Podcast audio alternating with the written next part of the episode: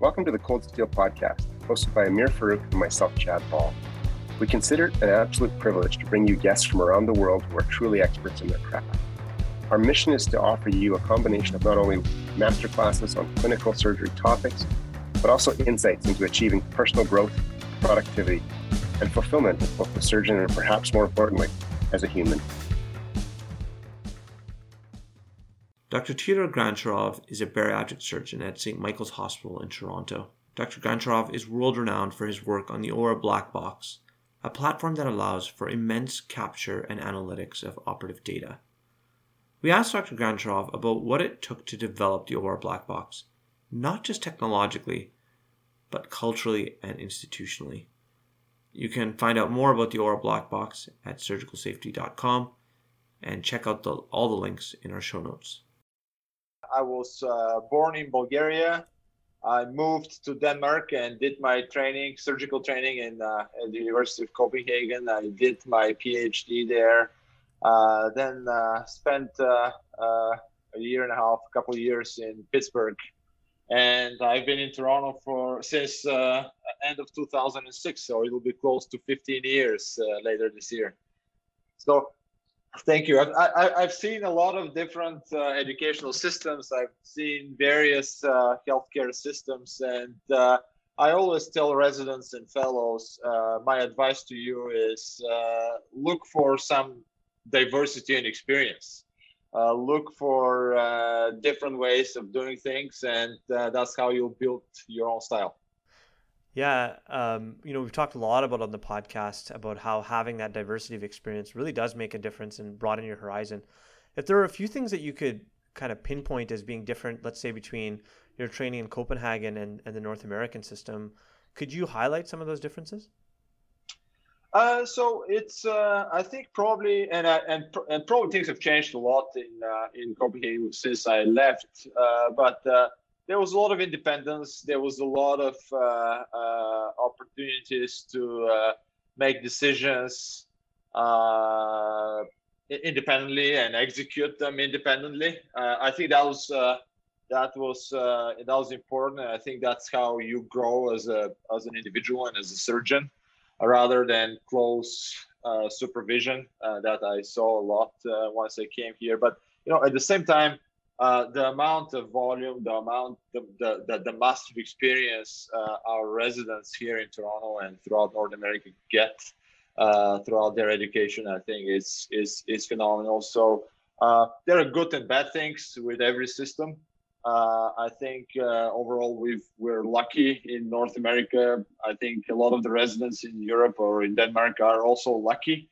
but the perfect place doesn't exist. So that's why I say uh, go different places, see a lot of things that are good, and see you'll see a lot of things that are not so good. Uh, but when when you finally settle uh, and you want to build your own environment and contribute to a certain system, that's how we become better contributors, and how and that's how we can uh, make a place better by by uh, by adopting the good things and trying to avoid the bad things.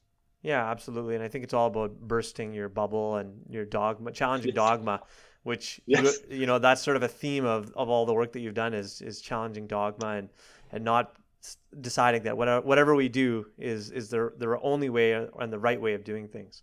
So yes, think, no, absolutely, yeah, absolutely, I completely agree with that.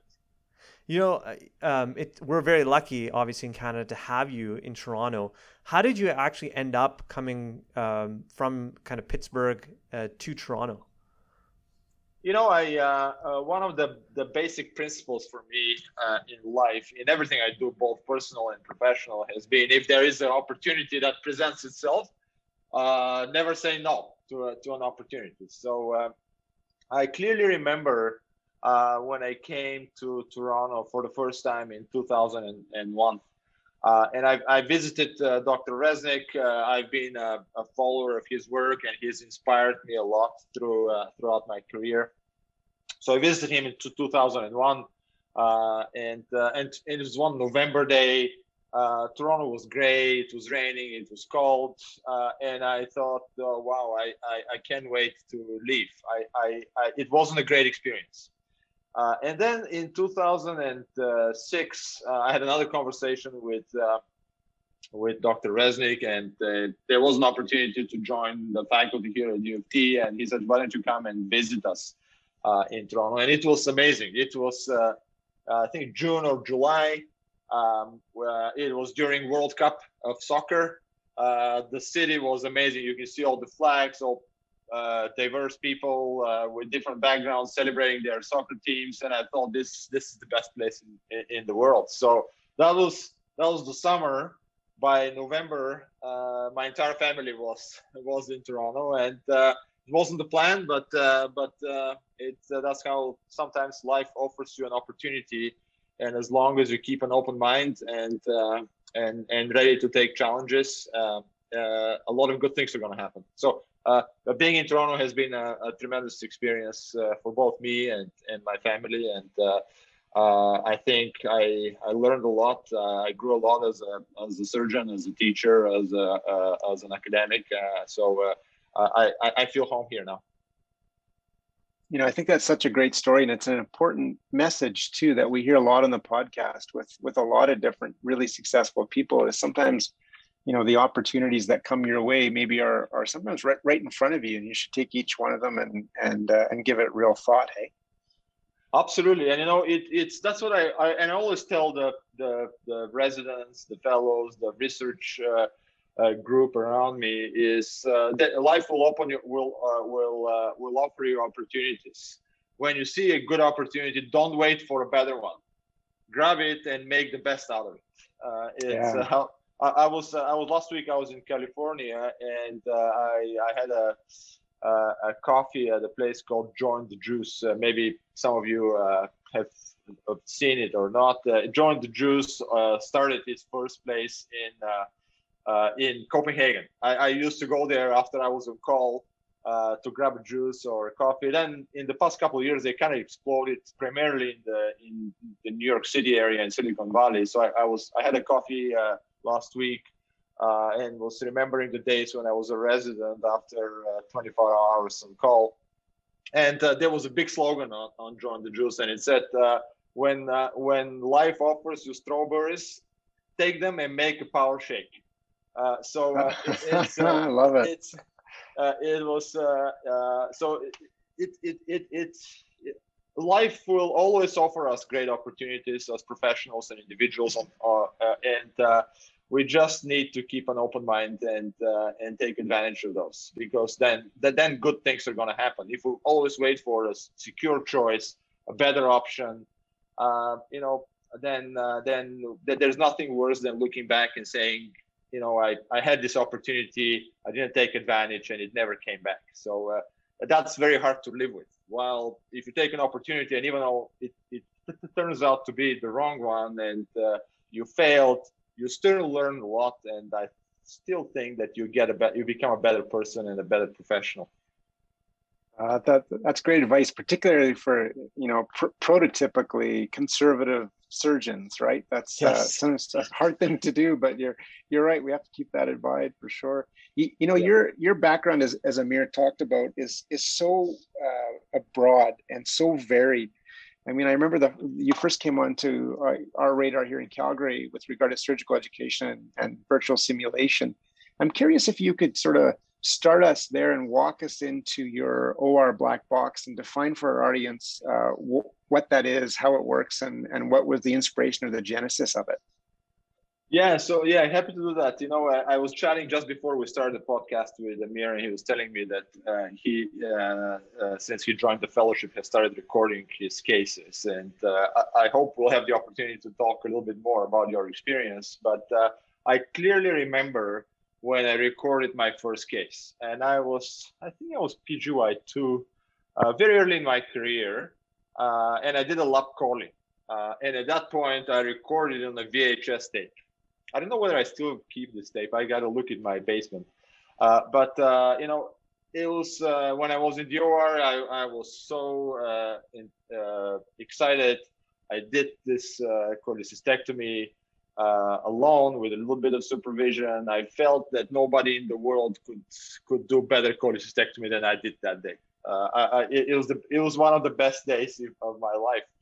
uh, I recorded on the VHS tape and I watched it later on uh, on the, uh, uh, the, the TV, uh, and it looked terrible. It was it was it was very humbling to see how slow I was, how uncoordinated my movements were.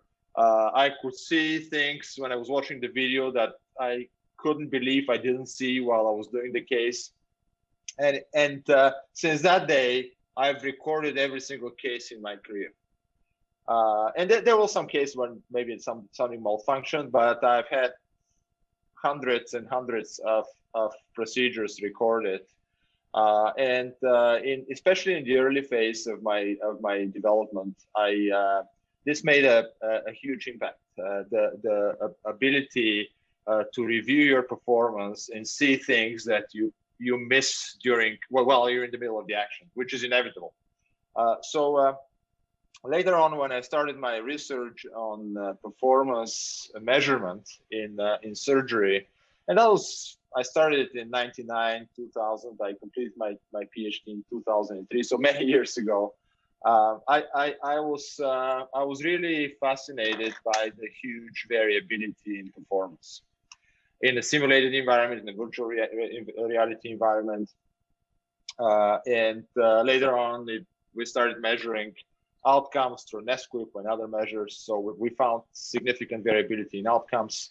Uh, and I always wanted to understand what were the factors that contribute to that variability. So obviously, uh, performance is one, ability is one thing, uh, uh performance is something else, and then understanding what uh, and again, performance can be measured using many different frameworks. It could be technical performance, non-technical, um, and, and, other aspects. Um, so uh, when we started studying technical performance, we saw variability between surgeons, but also within the same surgeon. Then we looked at non-technical uh, performance on the team level, and we found that that's very important. Who is with you in the operating room matters who the who your assistant is, who the scrub tech is, who the circulating nurse, who the anesthesiologist.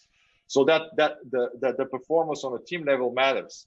The technology we use in the operating room matters. Distractions matter. So uh, we understood the more and more we digged into that, we found that this is a fascinating but also very very complex area. So in order to study these dependencies, in order to study the relationship between various factors that would influence our performance, uh, we, we understood that we need to capture a significant amount of data.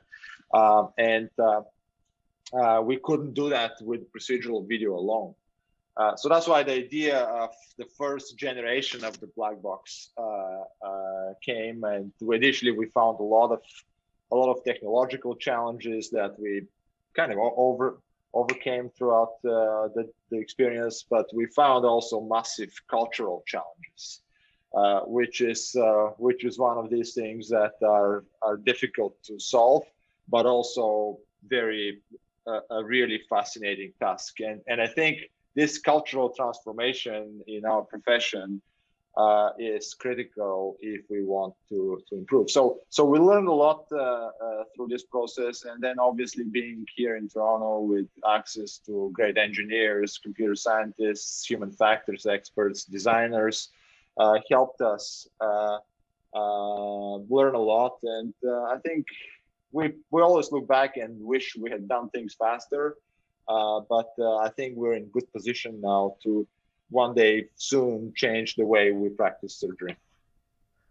Yeah, one of the things that I love about your body of research is that you've really taken each of those kind of elements and problems that you just described and uh, broken it down and uh, really tried to dig deep into all those. Like for example, even the the whole idea of you know I love this this image of you watching your video as a PGY2 all excited like oh I did the, the best lap chole possible and then afterwards looking back on it and thinking oh shucks that wasn't actually really that good um, and you've done some like actual quantitative um, data uh, uh, about this exact topic. You know, two of the studies that I can think of are, you know, this one where you went back and looked at varus needle injuries and how those were underreported. Another where you actually asked um, surgeons and uh, fellows and residents uh, to recall if there are any misadventures or, or uh, uh, adverse events during a case. And they really could not recall anything uh, significant or in, in, in, an accurate sort of way. Can you talk a little bit about that line of, uh, of research?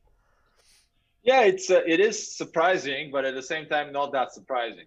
I'm sure that you, I mean, the the morbidity and mortality meeting is uh, one of the foundational QI interventions in in our practice. So, you know, it's it, the thought is amazing. We uh, we need to learn from our mistakes. We need to understand that if, if a patient suffers a complication, we need to see is there something that we did wrong? Is there something that we could do better next time? But the reality is that modern uh, morbidity and mortality, uh, or they've always been like that, uh, are turned very quickly into discussions about anecdotal experience of the surgeon in the room or literature review. Uh, but I think it, all of us will agree that uh, if that it's very difficult to remember what happened in the operating room a week or two weeks uh, prior to that uh, event. So, so we kind of knew that, but we wanted to verify that. So, uh, so that's why we we studied a number of cases. We asked the surgical team to tell us at the end of the case, was this case perfect, or did you notice any adverse events? Um, and actually the majority of the cases they felt that it went perfect uh, regardless of whether there were adverse events or not and actually like when i look back in my career i don't think i have ever dictated a non-perfect or not uh, it's uh, it, it's which uh, which uh, I am sure that I'm sure we've had some perfect procedures once in a while, but usually there is something. There is always something to do better. So uh, so we wanted to verify it. So in a in a in a in a in a study design, we asked systematically individuals did, did you notice anything unusual? They weren't able to classify it very well at the end of the procedure. And a week later, when we asked them again about the same procedure, and these were some procedures with high severity intraoperative events, there were absolutely nothing that they could remember about this event. So it, it kind of showed that uh, that it's very very difficult to have a meaningful conversation at a morbidity and mortality meeting uh, about what could be improved intraoperatively. So that's why we it kind of verified again that uh, we we can do better than that. The second uh, example you gave was again the the the the, the, the uh, reporting near misses uh, and using uh, existing data sources, which is the electronic patient records, to do research or to extract some data.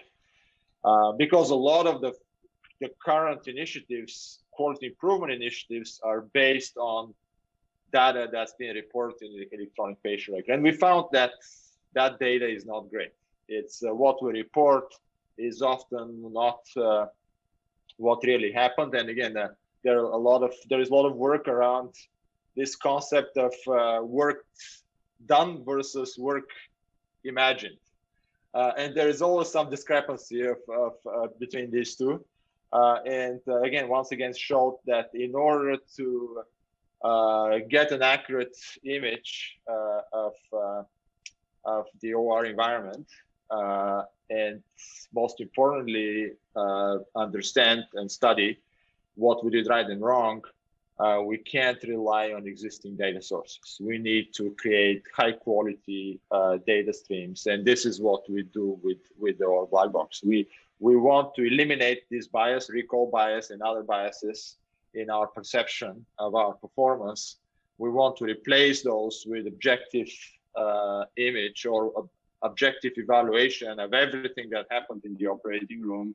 And only then uh, we can design meaningful, uh, uh, actionable uh, interventions, individualized interventions uh, that could make, help us help us improve. So it's it, that when we do that, then we can shift this traditional approach uh, in surgical education and surgical quality improvement, which is based on reactive measures uh, let's wait for something bad to happen and let's study it. Let's do root cause analysis. Let's wait uh, through ne- uh, the uh, NSQIP uh, data sources to tell us that we are a statistically significant outlier six to nine months after things have happened and replace that with something proactive, uh, something that will show us trends, that will show us safety threats before some patient has been harmed, uh, and then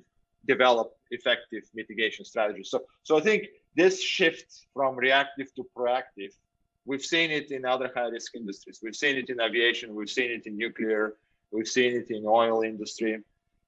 Uh, uh, we're still in professional sports. Uh, hasn't happened in, in surgery yet. Uh, but uh, I firmly believe that uh, as we continue to grow this uh, awareness and we continue to Uh, get more comfortable with error and get more comfortable with performance assessment and get more comfortable with transparency uh, in the operating room, I think I still believe that one day uh, this will become a reality in surgery and hopefully within my professional lifetime.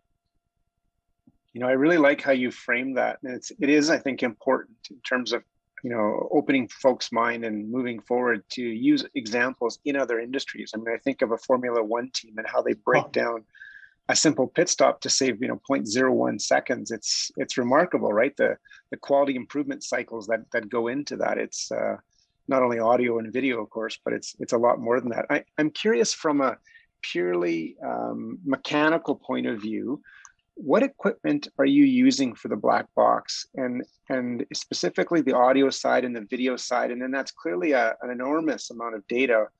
How do you go about storing that and and what's that process like?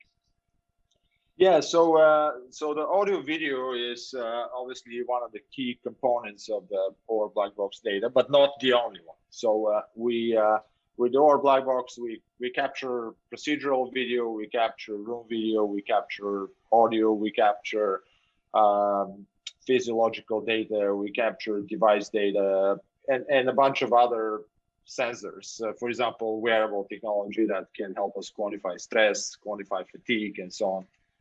So uh, you're absolutely right. This is a massive amount of structured and unstructured data. Uh, and uh, the the, the video uh, is a very powerful data source, and so is the audio. Uh, we once we uh, uh, but it it the, the, the challenge is how can we extract meaningful information out of that hours and hours uh, of video, and this is where we've we've we've focused for a very very long time, and we've done a lot of errors, and we've learned from the, from those errors. But we're at the point now that we can extract an accurate digital footprint from from uh, uh, this massive amount of data. So uh, after we've done that, we actually don't need the raw video anymore. We we've we've extracted the story, we've extracted the learning points. Uh, at that point, we we actually get rid of the video. We we destroy the video after after 30 days uh, for many reasons, but one of the reasons is uh, we can't. We, it's it's it's uh, it's uh, uh, too much to store, and second is uh, it's too difficult to use it for anything meaningful later on. Well, maybe we could use it for some more research, but at this point, we extract things that we can learn. We don't need to store things where where everything is going on autopilot. But if there are some segments of the video with lots of with high educational value. Uh, we store those and then we use it to to enhance education and to, to improve education. But but uh, the large amounts of uh, raw video, audio video visual data i don't think that uh, it's humanly possible to uh, review and definitely adds a lot of costs if we want to store. So so we we don't do that yeah, that makes that makes total sense uh, when you describe it. Th- thank you. Uh, I'm curious. You, you know, you sort of touched on it just a little bit earlier. Um, you didn't use the word resistance, but I, maybe I would. You know, I think that there's certainly uh, my sense is resistance not only in our local operating rooms, but really across the board for some of the you know the conceptual concepts that are inherent and you and I believe, and of course Amir does, important important in, in, in your black box and, and what that really represents and how it's delivered. I'm curious, you know, as you roll it out into a new hospital or a new OR or with new surgeons, how do you frame it? How do you engage them and involve them and convince them? And um, that's the surgeon side. I'm also curious on the patient side. Like, is this would this be typically something that would require consent from a patient to record, or do we treat it just like we do when we record a, a lap chole uh, per se, may not actually explicitly talk about that?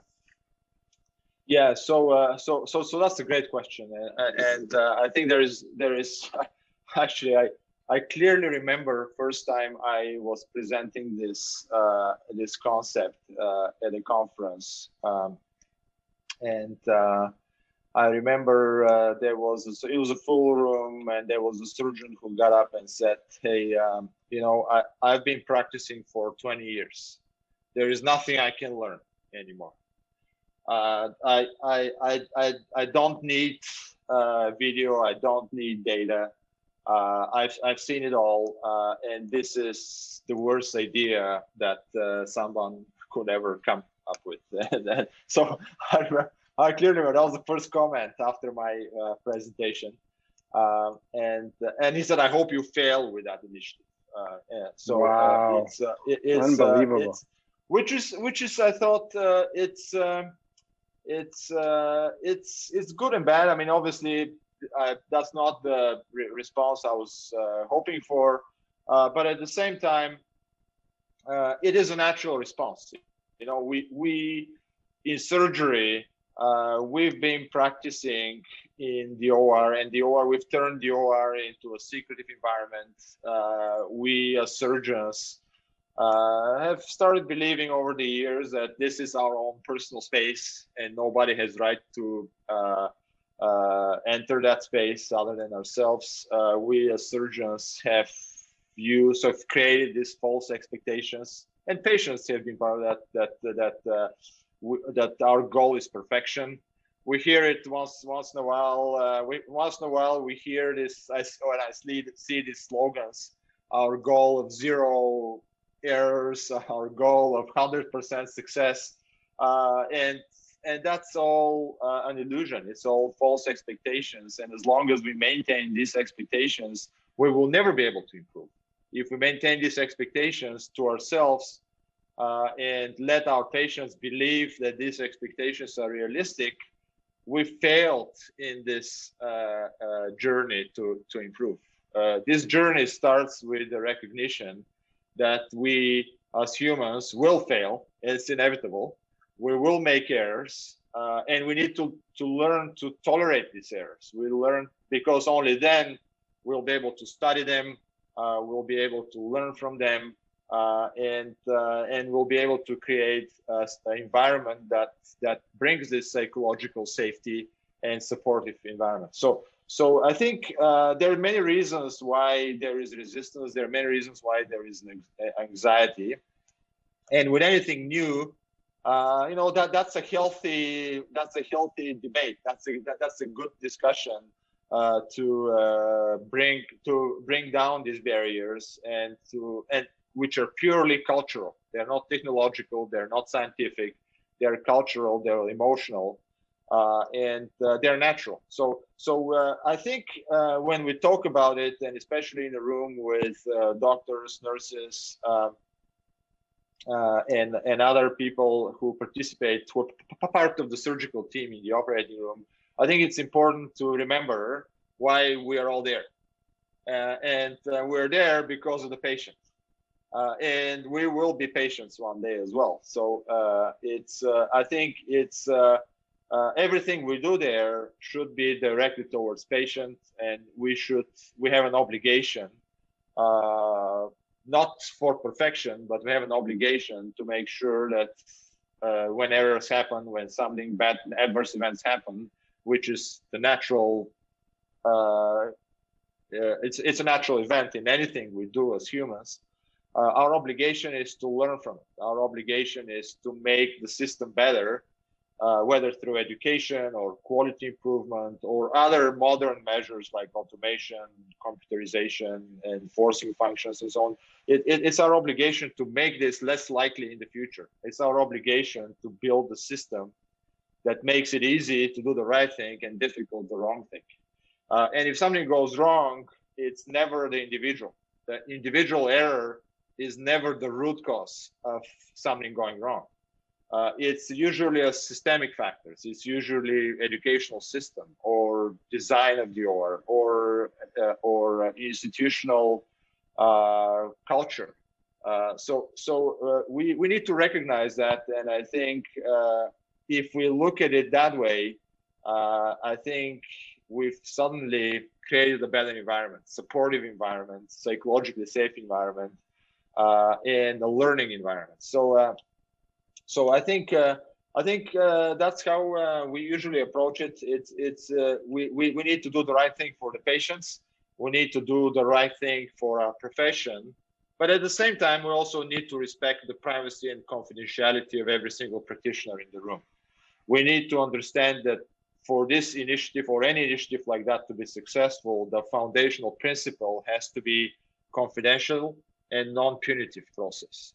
Uh, so uh, uh, in hospitals or organizations that adopt that approach will be a high performance organization, will continue to improve, and organizations that adopt the opposite, which is blame, shame, and uh, individual uh, seeking for individual errors uh, will be poor performers and and I can tell you that now when we've been implementing black box throughout multiple organizations in uh, in US, Canada, and Western Europe, we can clearly see the the massive variability in uh, in culture, the massive variability in openness, transparency, uh, and, um, and, and attitude towards uh, towards safety. And uh, I can I can quickly tell you where I'm. I'll be excited to work in what environment I'd be excited to work at. And, and I think and I think I think all of us know that. I think all of us have been in places where uh, we've observed this uh, backwards culture of authority, of uh, hierarchy, uh, of hierarchical uh, um, uh, structure, and as opposed to flat, supportive, and and and well uh, uh, led organization. So so I think uh, I think we'll see a lot of growth in in from a cultural point of view in in our ORs, and I think I think the I can clearly see that the new generation adopts uh, or uh, adopts these principles much easier, and it, it, it makes me hopeful that uh, that we'll see uh, changes in the way we practice surgery and, and will make the ORs much more fun, uh, much more supportive, but also much safer than they are today. I want to come back to all the points that you made because, uh, you know, uh, in a second, because I think fundamentally one of the cool things about any new technology or technique that really has the potential to change things is that it's not just, it's not about like some piece of technology or some tool or some, you know, like even when we talk about the OR checklist, I think if we really take a step back, it's not the checklist per se that is what has changed or what led to that four percent mortality difference that they showed in that uh, uh, in that in, initial paper in New England Journal, or one percent mortality rather. But I think it's like what it does under the hood, so to speak, that it it, changes the culture dynamics in the operating room, such that you know that the checklist allowed people to actually speak up. It allowed the nurse to speak up, and so when you're you introduce this idea of recording all the, the all the uh, operative data, it changes the culture from being that of like oh it must have been the surgeon's fault to to be taking a much more nuanced picture. Uh, so I want to come back to that in a second, but before we move on from the technical side, I wanted to t- put a pin in the the open recording. So you know we we had a little bit of a discussion a few months back, I think now about the challenges of recording open surgeries uh, and particularly the video around that. Um, you know, I, I was asking people um, what what's the best modality for recording open cases. You know, I'm doing my colorectal fellowship, and there's still a number of cases that happen in an open fashion. And I was looking around and you know trying to figure out what what camera would work best, and, and none of them work well. You know, when you're looking down in a pelvis. Uh, even with the head mounted camera that I have currently that kind of sits over your ear, you don't see the details of what's happening in the pelvis because I mean, just the way we're standing is our eyes are looking another way, but our head is pointed a, a, different way, and so you kind of miss all those nuances. Can you talk a little bit about kind of overcoming that challenge? Yeah, so that's a massive challenge in in in uh, in open surgery, capturing the procedural video. have you have you watched some of the video footage on a head-mounted camera? Well, I've watched uh, my own data. It's uh, it's yeah. it's, it's good it, for like the parts where you're you're looking right at the field, but anytime your eyes are slightly off in a, a different, slightly different trajectory than your head, uh, than the axis yes. of your head, then it's very difficult. Like you know, the classic uh, that that I pointed out was that this pelvic dissection, when you're doing the TME, and you can't re- you can't see any of the nuances there. Yeah, so uh, I've I've watched some of it, uh, and it it makes me seasick. Uh, to watch uh, to watch the the camera moving uh, all the time, and uh, it, it's obviously very very difficult to do that at scale. So uh, we, we've uh, we've done a bunch of work in that area, uh, and we've experimented with everything out there with GoPro and uh, head-mounted and uh, and camera in the light. Camera in the light is not bad in general, but it, well, in certain cases like um, in in the pelvis or or narrow space, deep narrow spaces, it's usually very very difficult to capture.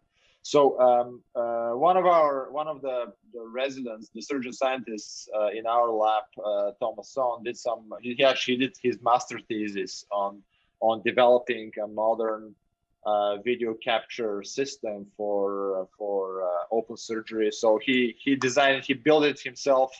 Uh, and it utilizes some of the gimbal technology used in drones uh, it stabilizes, it always keeps in focus. And he worked closely with our AI group to develop an algorithm that uh, that that uh, directs the camera always to focus on surgeon's hands and surgeon's instruments. So uh, the initial uh, work and the initial experiments with that uh, prototype were fascinating.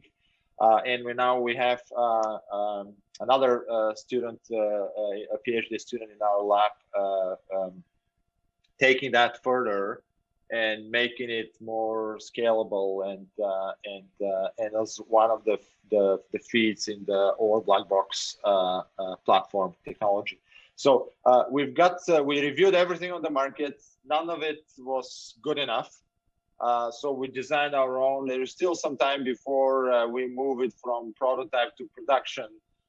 but but I know that that will be a problem that will be solved fairly soon you know, I think this highlights again um, what a multidisciplinary kind of approach you have to take to this. It's not just about, you know, putting a camera on someone's head. It's you know, putting making a, a design that works ergonomically with the surgeon. It's it's the video capture, the gimbal, the the you know the AI component of it. So clearly, you had to put together a team that's very unlike a lot of other typical research teams that are found in healthcare systems or that typically surgeons work with. How did you kind of assemble this multidisciplinary team, and what has that experience been like?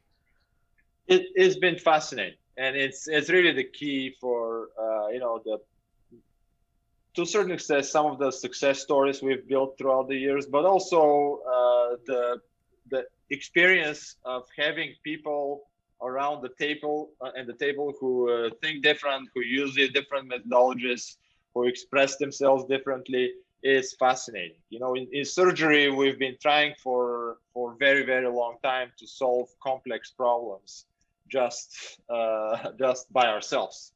Uh, but with a bunch of surgeons sitting around the table and trying to solve to find solutions using the same methods using the same thinking that we've been using for decades uh, and uh, that's not where the growth and the, the real solutions are going to come from. The growth and real solutions are going to come uh, if we bring diverse group of people with diverse backgrounds, with diverse experiences to solve a complex problem using uh, uh, modern methodologies that they are uh, familiar with. So, so for us, uh, it was fascinating when we started bringing people from uh, with design background they brainstorm in a different way than we brainstorm. It was fascinating when we brought people with biomedical engineering or computer science or data science background.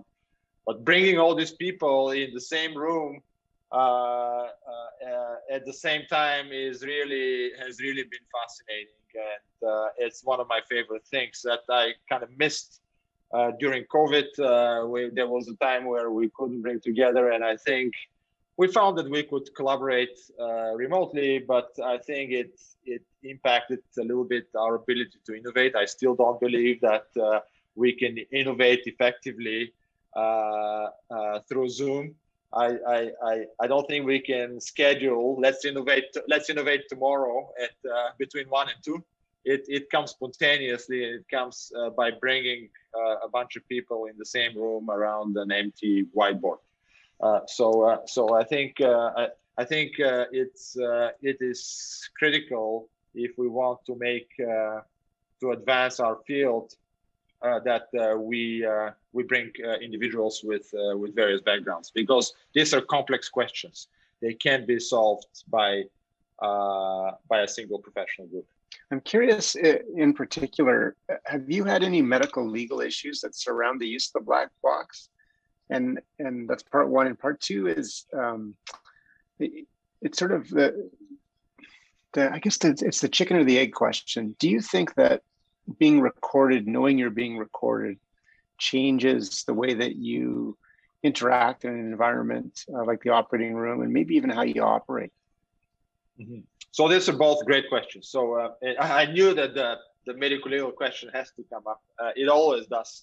Uh, and it's and it's and it's fair uh, so uh, we've designed even before we launched it, uh, and we launched in 2014. We spent a very long time designing a process uh, that will help us you get uh, take advantage of the of the, the benefits of, of video and data without and using that for constructive purposes to get better and to improve and eliminate the risks of uh, feeding the the uh, malpractice litigation industry.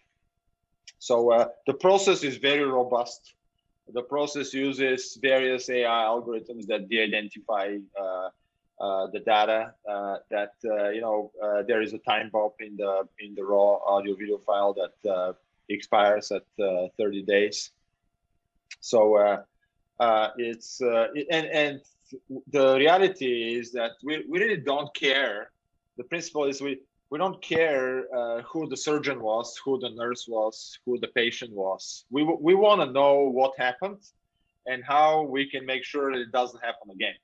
So, uh, so uh, we've uh, we've uh, created a process. We've introduced technologies to that securitize, that de identify uh, the data, uh, and uh, we've launched in 2014. We've never had any uh, any challenges, uh, and uh, you know we, we see now tremendous growth uh, through, throughout the U.S. and as you know, U.S. the the malpractice litigation industry is much at a different level compared with anywhere else in the world.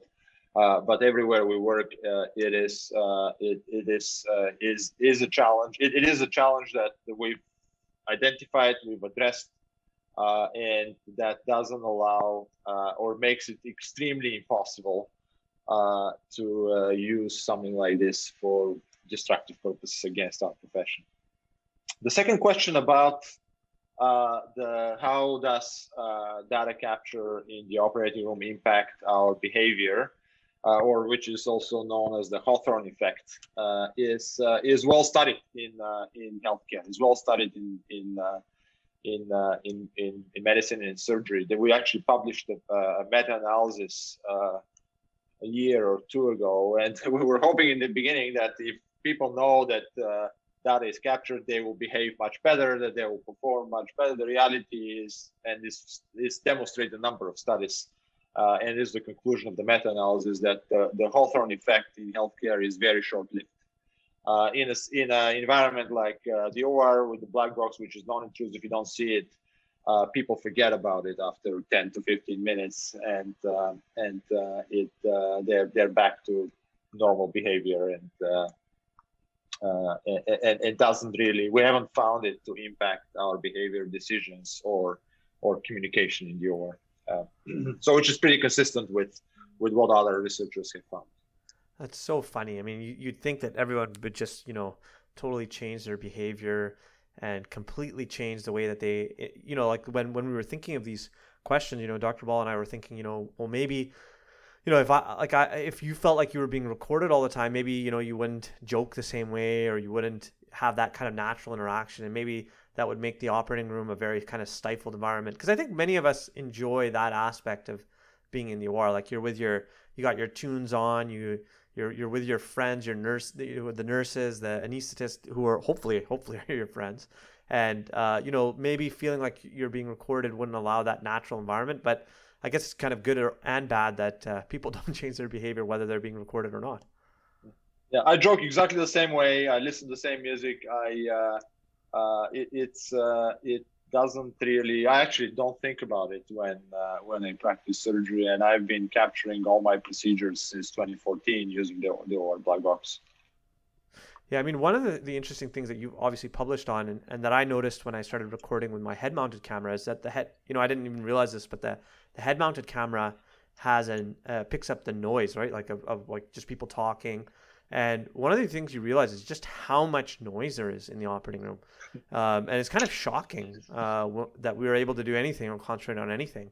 Um, and, and you've done a number of studies that kind of show how much distractions there are in the operating room there are a ton of distractions and you know i've, I've and uh, you know i've seen cases where we've had uh, 15 16 people in the room uh, and uh, it, it's in in a low risk uh, routine procedure probably the impact is not going to be that significant but in a critical situation that requires the maximum of your cognitive capacity and it requires uh, communication and team execution on a very high level, this becomes the difference between success and failure.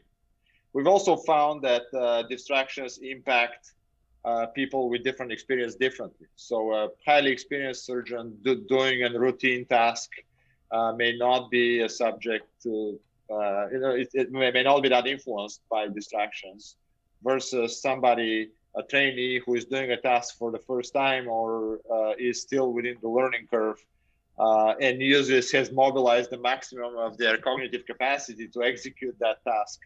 Uh, distraction uh, uh, could be very, very uh, disrupting on, on performance.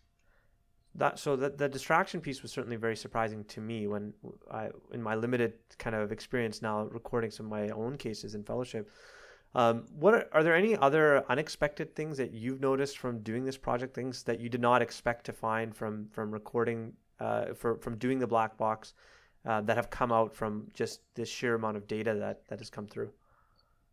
Oh, we've we've seen a, a bunch of uh, findings or that often confirm our uh, intuitive feeling. Uh, you know, so one one thing is that one we not too long ago uh, published some work on the impact of stress.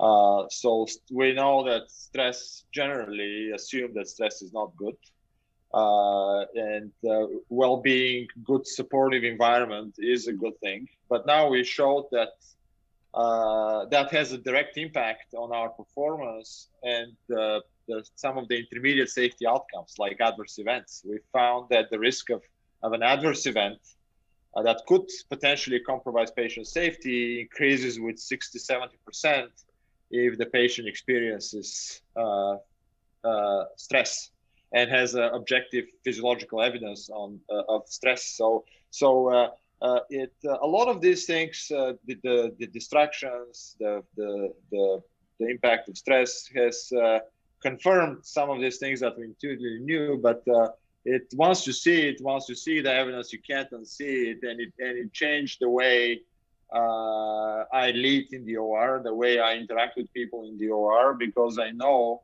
uh, that if they don't feel uh, comfortable, if they don't feel uh, supported, uh, they will underperform, and at the, at the end of the day, that will impact all of us. If one of us underperforms, uh, that doesn't benefit the the care of the patient, uh, who is the reason why why we are all there. You know, Dr. Grantcharov, we had a uh, recently on the podcast JC Alverdi, uh, who, whose name you may have heard of. He's a he's a surgeon out of Chicago, and he recently gave the Norman Nigro lectureship at um, ASCRS. And so one of the things he talked about, just like just like you talked about, is that you know M&M rounds are the are where we go to learn from the ignorance of experts. You know, in other words, we have all these people talking about things. You know, really senior people who have seen it all. Um, and sort of infer where complications may have happened, may, or they may not have happened, but we really don't know. And as we talked about, sort of at the top of the show, uh, our recall of these events is not very good. So I, I know that I think at St. Mike's you had started to in- incorporate video review as part of the M&M rounds. I'm curious if you actually found have found things that you wouldn't have otherwise picked up. Uh, as sort of the first part of the question, and the second part of the question is, you know, one of the things JC Alverdi did is where he showed two groups of surgeons, um, two videos, and the, in the first video he showed, you know, that this is this anastomosis leaked, and asked them to critique the creation of the anastomosis. And they said well there was this problem that problem this problem. And the second video he said this anastomosis didn't leak. Tell me what went right. And they said well this was much better and this was much better. And you know the the the bites of the suture were, were much more evenly placed and what have you. And then at the end of that session he said to the, that group of surgeons well actually the videos were reversed. And so i'm wondering you know still we're still kind of at the early phases of being able to analyze our our technical performance. How do you kind of reconcile the fact that um, maybe we don't even know what makes things leak or what doesn't make things leak or what makes things go wrong or doesn't go wrong, uh, even if we have the video data to to to watch. Yeah, so uh, so so uh, that's uh, again shows the complexity of uh, of uh, the the factors and interaction between factors that could um, contribute to a to a, uh, adverse outcome. Uh, and again, there are there are a lot of factors here. There are there are the patient factors, disease factors. There is post-operative management, uh, uh enhanced recovery, or other things that uh, that uh, that where there is a significant variability in how we manage the patient post-operative. There is also the intraoperative factors, which in addition to the the pure technical execution, there are a bunch of other things. Was the patient hypotensive during the procedure? Was the patient hypothermic? Was the patient was how much blood loss there was? So, so there are tons of parameters there.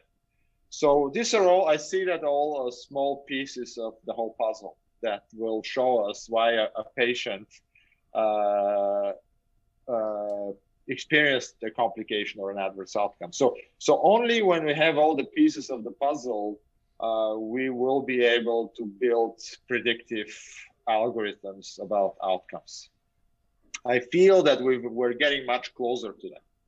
The, a lot of the previous work has looked at uh, risk calculators based on only patient factors or disease factors and use that to predict outcomes. But they, they don't take into account the intraoperative factors or the postoperative management. There is some work looked around, especially after we introduced the enhanced recovery, uh, that looked at the post-operative management uh, or other aspects of care uh, and their predictive value on, on outcomes, but they didn't take into account the intraoperative factors. Now we have all of the pieces of the puzzle.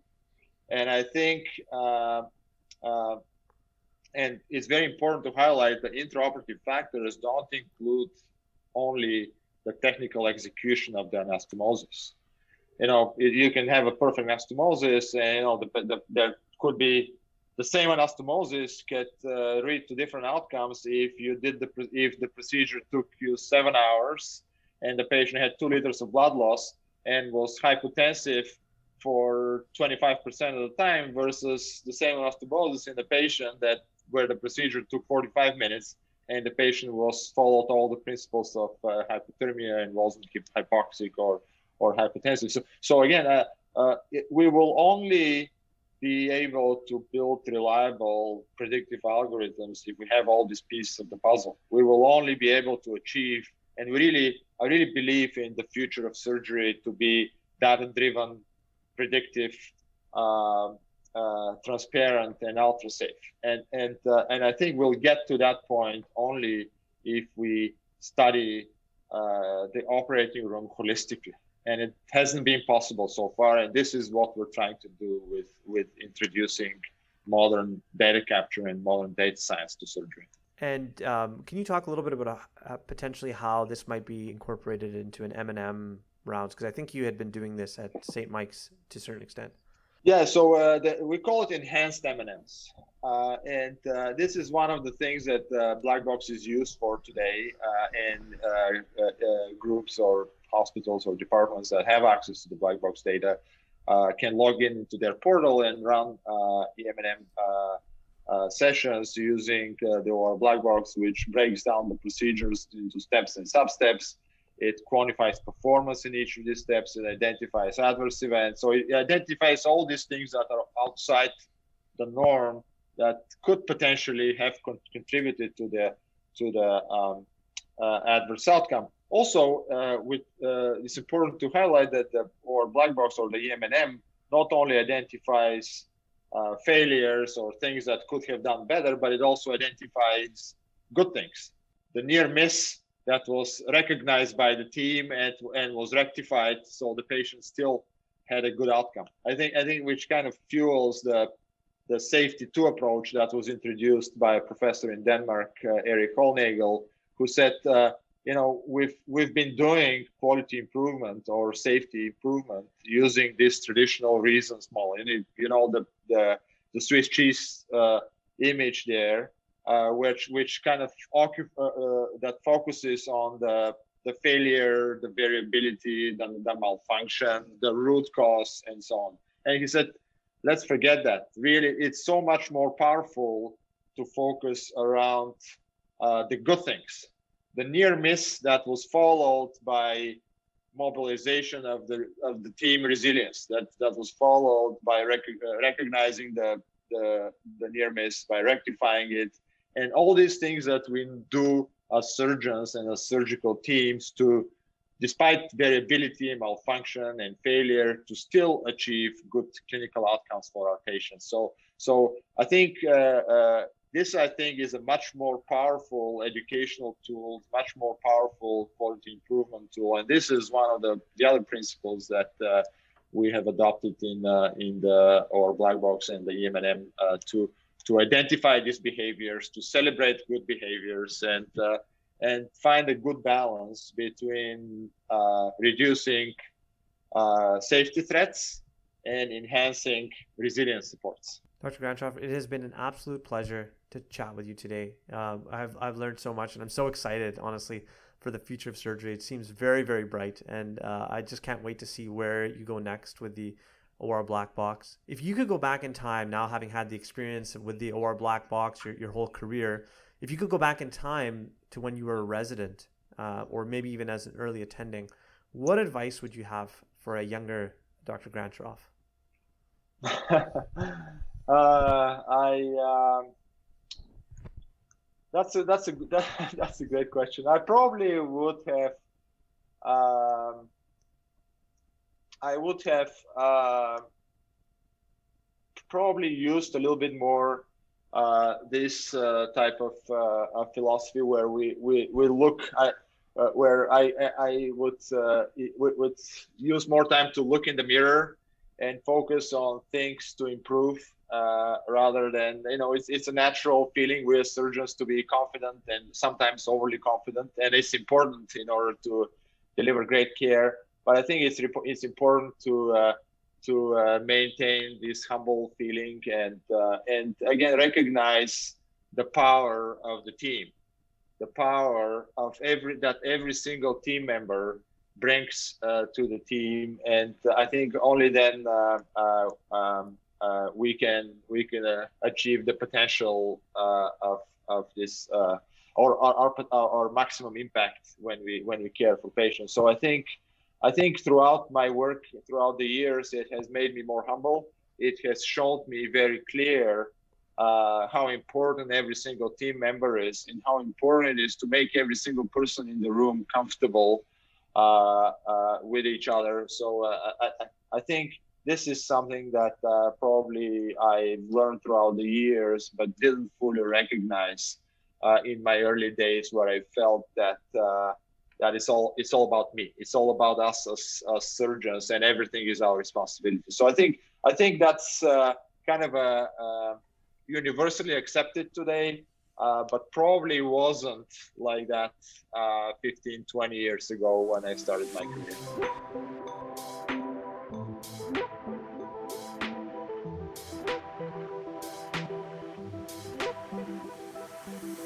You've been listening to Cold Steel, the official podcast of the Canadian Journal of Surgery. This podcast was edited and produced by Tyler Daniels. If you like what you've heard, please leave us a review on iTunes. We love to hear your thoughts, comments, and feedback, so send us an email at podcast.cjs at gmail.com or tweet at us at CanJSurge. Thanks again.